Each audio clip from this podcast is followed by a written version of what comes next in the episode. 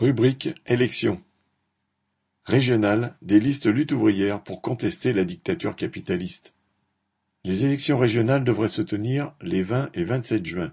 Si le bulletin de vote n'a pas le pouvoir de changer le sort des travailleurs, il peut leur permettre d'affirmer leurs intérêts politiques et matériels. C'est pourquoi Lutte ouvrière sera présente à La Réunion et dans toutes les régions de la métropole, comme par exemple en Auvergne-Rhône-Alpes, où la liste est conduite par Chantal Gomez, dessinatrice technique.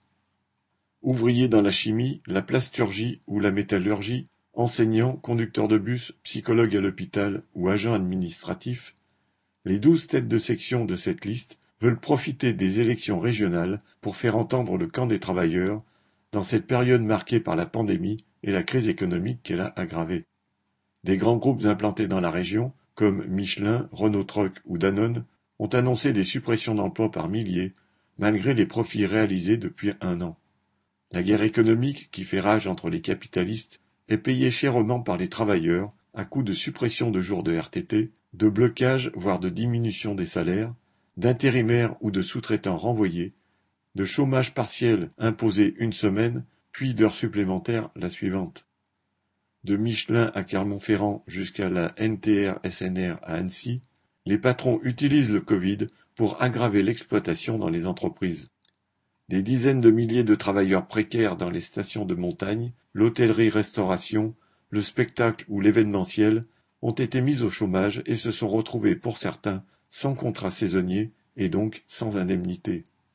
Comment payer son loyer dans ces conditions? Dans la métropole de Lyon, les recours pour loyers impayés ont augmenté de 55%.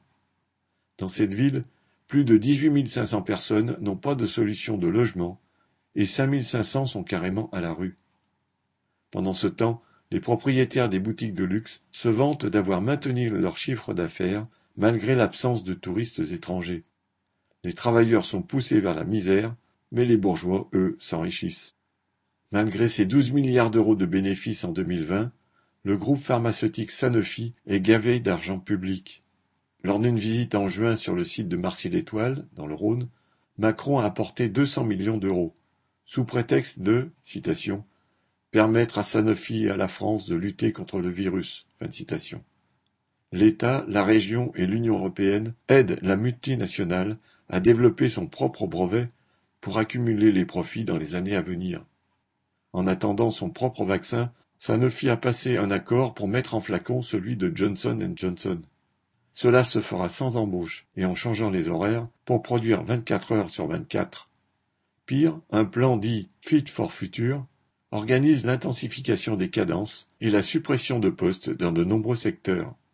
Avant de mener la guerre contre le virus, Sanofi la mène contre les travailleurs.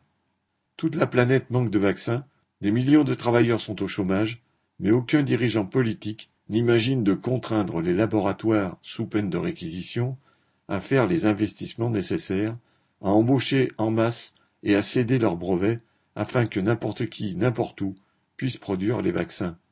Seule l'intervention directe des travailleurs pourra les y obliger.